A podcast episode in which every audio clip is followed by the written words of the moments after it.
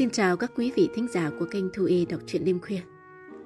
Xin mời quý vị và các bạn cùng lắng nghe tiếp chương 5 Cuộc chiến bắt đầu.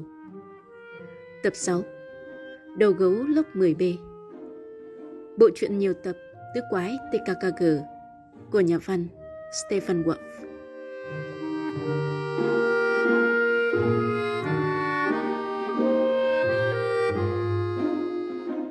Sáng hôm sau, trời âm u như muốn mưa. Clausen lầm bầm. Sấm sét rồi sẽ đổ ập xuống lớp bọn đầu gấu. Ý trời muốn vậy. Nó đứng co ro bên cổng trường đón đường Gabi vào Car để thông báo cho hai chiến hữu biết về kế hoạch tắc răng sắp tiến hành. Trong khi đó thì nhân vật chính làm ra sấm sét đang hít sáo một bài hát Cowboy trước cửa lớp bên cạnh. Học sinh đang lục tục kéo đến. Cả Ulrich cũng lê gót qua. Nó kinh ngạc ngắm tặc răng như ngắm một kỳ quan thứ 8 của thế giới. Becky và Drexen là hai thằng tới sau cùng. Chúng khịt khịt mũi, như hít phải mùi một đống rác. Riêng thằng Becky định đóng sập cánh cửa nhưng tặc răng đã nhanh tay hơn. Hắn chụp lấy nắm đấm cửa kéo mạnh, làm thằng lưu manh mất đà, suýt té. Hắn bọc hậu hai thằng ác ôn vô lớp giống như đang áp giải tù phạm. Còn vài phút nữa mới tới giờ học, Tạc Răng đứng ở trên bục giảng giáo viên và bắt đầu bài giảng chưa từng có ở trường nội trú. Hắn nói rồn ràng như tiếng chuông ngân. Xin chào các bạn, tôi là Peter Carsten, cũng là học sinh lớp 10. Những thằng nhãi ngoan cố nhất cũng giật mình quay lưng lại. Thời gian qua lớp các bạn đã bị mang tiếng xấu, tôi thật không sao hiểu nổi một cô giáo dịu dàng và dạy giỏi như cô Milbo lại bị các bạn đối xử bất công như vậy. Phải chấm dứt tình trạng này, tụi mình sắp là người lớn đến nơi rồi. Không thể dễ dàng cho hai thằng Becky và Drexen so mũi như một bầy cừu. Tôi nói như vậy có đúng không? Ai làm nấy chịu, hai thằng Becky và Drexen là những đứa đầu sỏ, còn tất cả các bạn đều vô can. Tôi sẽ có cách tính sổ với bọn chúng và nếu cần thiết tính sổ luôn kẻ nào a dua với chúng. Cần mực thì đen, cần đen thì sáng. Chúng ta không ngu xuẩn cần hai đống mực hoen ố kia được, các bạn thấy sao? Lớp học như được chia ra làm hai. Phân nửa gục đầu xuống vì nhục nhã, còn phân nửa ngước mắt lên chờ đợi tặc răng. Thừa biết chúng chờ đợi cái gì. Coi, hai thằng cầm đầu Becky và Jackson đang cười thích thú như đang xem một vở hài kịch đến hồi cuối. Tặc răng hiểu rằng phải tiếp tục. Thưa các bạn, tôi biết có một số người chính trực trong các bạn e ngại băng đảng của đám Becky Jackson. Thí dụ như cái thằng mặt ngợm diều hâu và đàn em của gã. Nhân đây, tôi cũng xin báo luôn cho các bạn biết. Thằng đầu gấu diều hâu với tên họ là Otto Dabondo đã nằm trong sổ bìa đen của cảnh sát vì ăn cắp chiếc xe đạp của tôi. Mà gã lại được sự tiếp tay của hai học sinh trong trường của chúng ta mới đáng giận. Hai thằng tiếp tay và xúi dục gã không ai khác hơn là Becky và Jackson. Bây giờ thì tùy các bạn lựa chọn thái độ. Chuông vào lớp đã xen tới hai lần. Tặc răng bước xuống bục và suýt nữa thì đâm đầu vào thầy Lambeck, vừa bước đến. Mặt mũi hắn đỏ ửng. Xin lỗi thầy. Không sao đâu tặc răng. Tôi đã nghe hết bài giảng của em từ ngoài cửa. Giỏi lắm. Cảm ơn trời đất. Điều thầy Lambeck nói có nghĩa rằng chỉ lát nữa thôi, hội đồng giáo viên nhà trường sẽ biết hết. Càng có lợi hơn trong việc vạch chân tướng hai tên khủng bố chứ sao. Tật xăng trở về lớp đúng vào tiết học của cô giáo Rolo. Hắn đang dầu thui suột vì nghĩ người phụ nữ lớn tuổi độc thân khó tính này sẽ chỉnh tội vô trễ của hắn một cách ra trò. Nhưng kết quả hoàn toàn khác. Bà giáo chỉ đẩy vai hắn và ra dấu ngồi vào vị trí rồi rút từ từ trong cặp ra ba cuốn vở. Tôi rất lấy làm ân hận về trường hợp của em Gaby Klockner. Trong lúc chấm điểm bài kiểm tra tiếng Anh của em, tôi đã đãng trí. Cũng may mà em đã khiếu nại và tôi xem lại.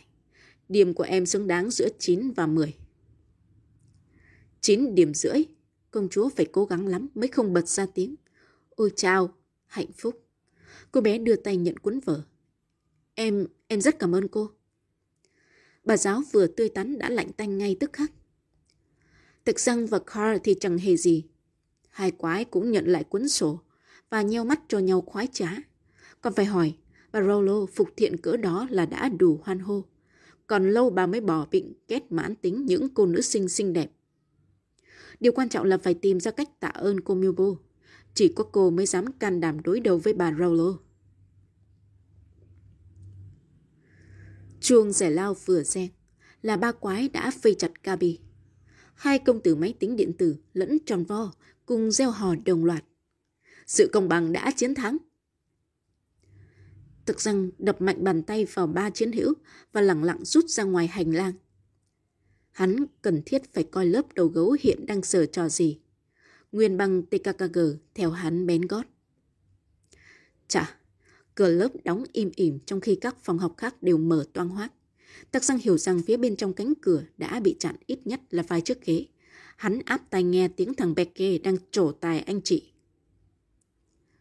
Lão Lembeck lên phòng giáo viên thì có sao đâu, phải không? Tụi mày suy ngẫm đi. Thằng Tạc Giang tuy là vô địch nhu đạo nhưng cách nó tung đòn yếu xỉu. Tụi mày nhớ lại coi. Đại ca Diều Hâu mà ra tay thì chỉ có nước đi cấp cứu. Mà đi cấp cứu hàng ngày bởi Diều Hâu ngứa ngáy tay chân như ngứa mồm ăn cơm bữa. Đứa nào phản thì làm ơn bỏ xứ này. Tao cảnh cáo trước. Ê, lát nữa đến giờ học của mụ Miwo. Cấm tụi mày hở môi, cho dù mụ có mời ông hiệu trưởng đến cũng mặc kệ. Im lặng là vàng, mọi chuyện sẽ qua hết. Không im lặng thì sẽ được nói chuyện với Diều Hầu, rõ chứ? Cả lớp nín thở đến mức có thể nghe rõ tiếng vo ve của một con ruồi. Gabi thì thầm. Cứ như là một thằng phát xít. Mình có nằm mơ cũng không thể nghĩ đến một lớp học bạc nhược như vậy. Tặc răng kéo tay cô bé. Hắn muốn tránh xa cái cửa đóng kín đó càng sớm càng tốt. Kìa, thằng mập cô dân mới nhổ một bãi nước bọt. Tao ghê tởm tụi hèn hạ này quá. Cả lớp đều đáng bị đuổi, không riêng gì hai thằng Becky và Jackson. Mặt thằng Carl máy tính xa sầm. Người ta nói con sâu làm dầu nồi canh.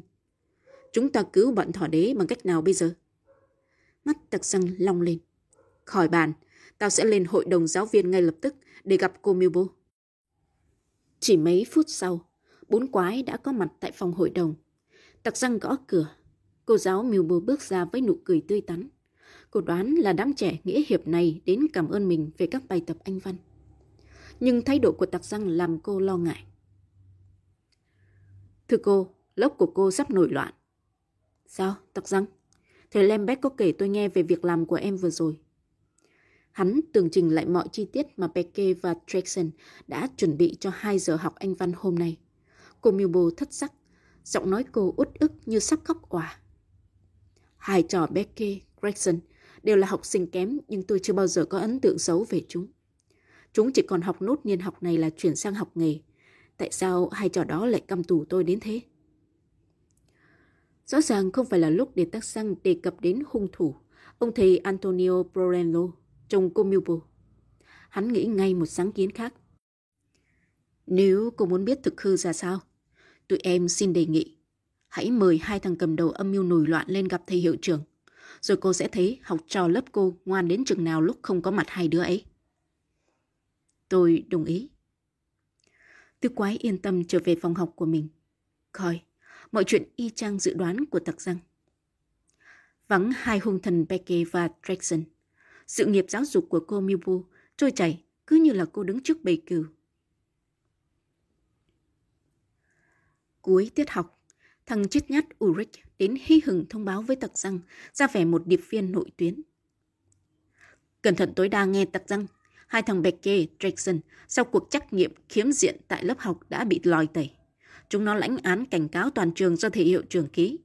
Tuy nhiên tụi nó cũng biết bạn đứng đằng sau vụ này. Chúng tuyên bố sẽ trả thù đấy. Tặc xăng cười khẩy.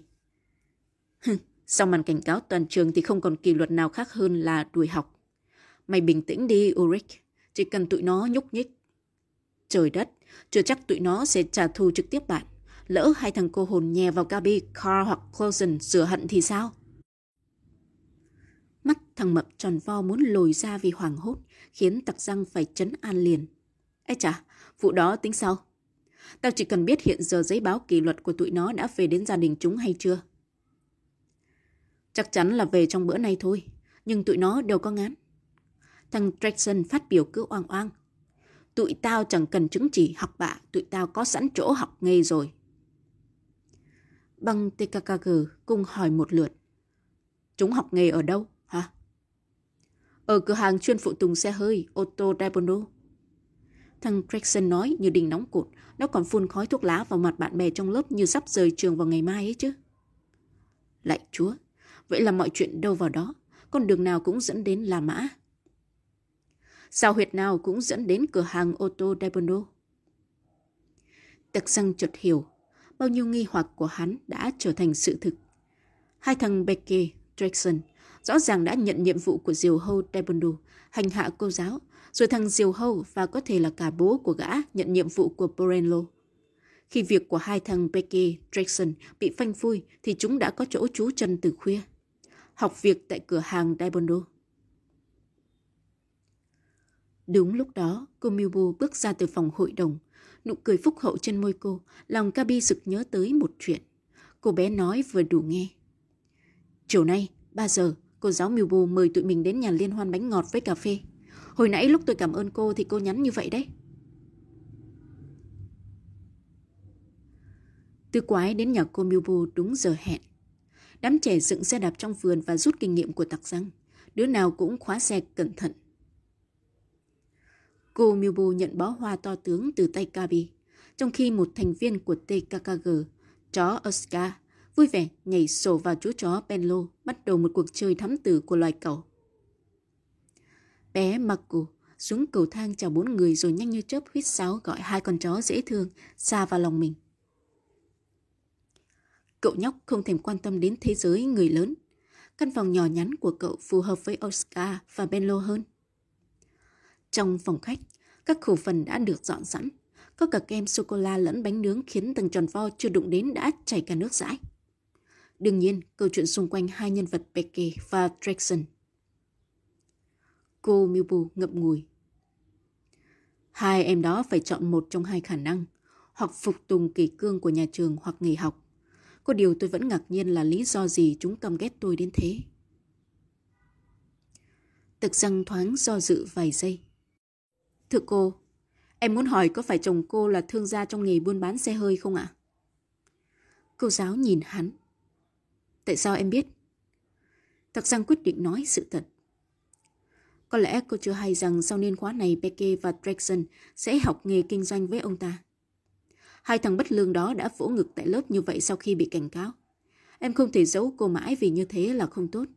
Hôm qua em gặp chồng cô trong tiệm ăn Patoria. Ông ta ngồi chung với thằng lưu manh ăn cắp xe đạp của em. Gã được ông ta thưởng một nghìn mắc sau khi gã làm xong việc ông ta giao. Cô hiểu chứ? Ôi, lạy chúa! Mặt cô Milbo trắng bịch như chiếc khăn trải bàn. Cô gượng gạo mím đôi môi run rẩy rồi nói. Thôi vậy, trước sau gì tôi cũng phải tâm sự với các em. Tôi xem các em như những người bạn nhỏ. Rằng tôi và Borello chia tay nhau vì những mâu thuẫn không thể giải quyết được. Mãi đến gần đây tôi mới ngờ ngỡ chân dung thật của ông ta. Nó nà ná như một tên tội phạm. Rằng tôi biết Antonio muốn giành đứa con trai trong khi cháu Marco không đồng ý theo bố. Nó không chịu xa mẹ nổi nửa ngày. Các em đoán ra rồi chứ. Rằng chính vì muốn cướp bé Marco, ông ta dám làm bất cứ chuyện gì. Chẳng hạn biến một lớp học thành nhà ngục đối với tôi và tung tiền thuê đám côn đồ dọa nạt tôi tại nhà riêng. Trời ạ! Cứ nghĩ đến việc ông ta mua Becky và Jackson mà rợn người. Ai lại đi trả công cho những đứa trẻ con nông nổi bằng một chỗ học nghề ám muội. Ôi! Nhưng cô sẽ không đầu hàng phải không cô? Tôi sẽ thua cuộc các em ạ. Tôi không chịu đựng nổi những thủ đoạn. Tuy nhiên, chẳng bao giờ tôi giao Marco cho Antonio. Thằng bé sẽ hư hỏng nếu sống với cha nó. Hiện tại tôi rất lo sợ. Gabi chớp đôi mắt mở to, hồi hộp. Chuyện gì vậy cô? Antonio có thể bắt cóc bé Marco khi trò dọ nạt của ông ta không đạt được kết quả. Các em biết không, ngày mai là kỳ hẹn của phiên tòa xử vụ ly dị. Luật sư của tôi hầu như tin tưởng rằng thằng bé Marco sẽ thuộc về mẹ. Nhưng Antonio sẽ chẳng bó tay đâu. Ông ta đang bàn giao công việc điều hành buôn bán xe hơi cho một người đại diện để trở về Ý. Và ông ta chỉ trở về với điều kiện có Marco. Lạy chúa, tôi dành con người tàn bạo của ông ta. Ông ta sẽ... Y hệt một vở kịch Hy Lạp cổ điển. Một người cha lại tìm cách bắt cóc con mình. Câu chuyện khá khôi hài, nhưng đố đứa nào trong tứ quái cười nổi. Chúng vừa định đưa cái nhìn nhau qua hội ý thì một biến cố xảy ra. Trăng, âm thanh vang lên rền như tiếng búa giáng xuống mặt thép. Cô bô lắp bắp. Trời ơi, chiếc xe hơi của tôi. Một chiếc mô tô phân khối lớn cầm lên ngoài lộ rồi biến mất. Tặc răng, lao ra phố nhanh như chớp nhưng đã muộn. Một hòn đá cỡ đầu người đã làm móp hết nắp máy chiếc xe hơi. Còn thủ phạm thì cao chạy xa bay mất đất. Hắn bàng hoàng như bị một cú nốc ao. Sau lưng hắn, ba quái đứng sững sờ. Giọng cô Milbo nghẹn ngào. Thế là hết. Tiếng của một ông già hàng xóm nghe não ruột. Tôi đang nhổ cỏ ở trong sân thì nghe cái choang. Tụi nó, hai thằng chạy xe gắn máy. Con mắt tặc răng dõi theo ngón tay ông già chỉ. Con mắt hắn đang sầu thảm, bỗng nhiên sáng rực lên. Tặc răng tức tốc băng ra giữa đường. Hắn cúi xuống, lựa một vật nào đó và nhét vội vàng vào trong túi. Cô miubo quay vào nhà gọi điện. Lát sau cô trở ra. Tôi yêu cầu các em đừng làm bất cứ điều gì, dù việc này có thể do chồng tôi gây ra. Xe cảnh sát đến lập biên bản bây giờ. Tôi muốn phiền tòa ngày mai xảy ra êm thấm. ồn ào và không chứng cớ chỉ có lợi cho Antonio. Tụi em hiểu thưa cô. Thật đáng tiếc là bữa tiệc trà ấm cúng của chúng ta kết thúc quá lãng xẹt. Vâng, rất đáng tiếc. Đám trẻ, chờ cho đến khi xe cảnh sát xuất hiện mới rời gia đình cô Milbu. Đúng là chẳng có gì qua mặt được Gabi. Đạp xe được nửa đường, công chúa bắt đầu nhõng nhẽo. Thôi, đừng bật mí nữa tắc răng. Nào, cho mình xem vật lạ mà bạn đã lượm lên. Khỏi đợi công chúa nhắc nhở đến lần thứ hai, tặc răng chìa ra cho cô bé món trang sức bằng đồng hình tròn cỡ lòng bàn tay. Mặt trước của món trang sức trắng ba màu men, xanh, đỏ, vàng với hình vẽ một tay đua mô tô chuyên nghiệp. Rõ ràng món đồ chơi này dính liền cùng một sợi dây chuyền đeo cổ. Tặc xăng nói lớn. Chắc chắn là thằng đập phá xe của cô Milbo đánh rớt. Gabi tán đồng ý kiến của hắn. Cái vật đòn dáng này là của một trong hai thằng phóng mô tô.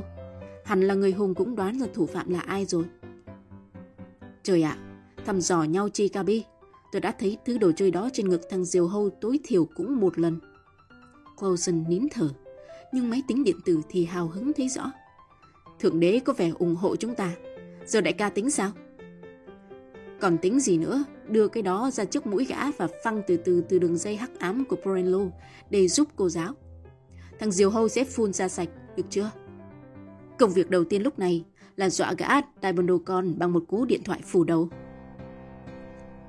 Bốn quái ké vào một trạm phone trước nhà bưu điện. Cuốn sổ danh bạ điện thoại danh danh số máy cửa hàng Diabondo. Một tại nhà riêng và một tại cửa hàng. Tặc sang nghĩ ngợi đúng 3 giây và quay số nhà riêng của bố con gã côn đồ. Một giọng phụ nữ cất lên thè thé. Gia đình Daibondo đây. Chào bà, tôi là Peter, bạn của Otto, con. Tôi cần gặp Diều Hâu bàn chuyện làm ăn lớn. Thằng Diều Hâu hả? Nó không có ở nhà, nó ở ngoài xưởng với bố nó, tại phố nhà kho. Xin cảm ơn bà. Mong bà lặp lại. Phố nhà kho hả? Cảm ơn. Thật răng gấp máy. Hắn quay sang ba chiến hữu đang bồn chồn cựa quậy liên tục. Rồi, không cần thiết phải gọi điện thoại cho tốn thời giờ. Chúng ta sẽ lên đường tới xưởng sửa chữa xe hơi của Daibondo. Tôi có địa chỉ sẵn. Chúng ta sẽ nhìn tận mắt thằng Daibondo và thằng đồng đảng ném đá của gã. Nào!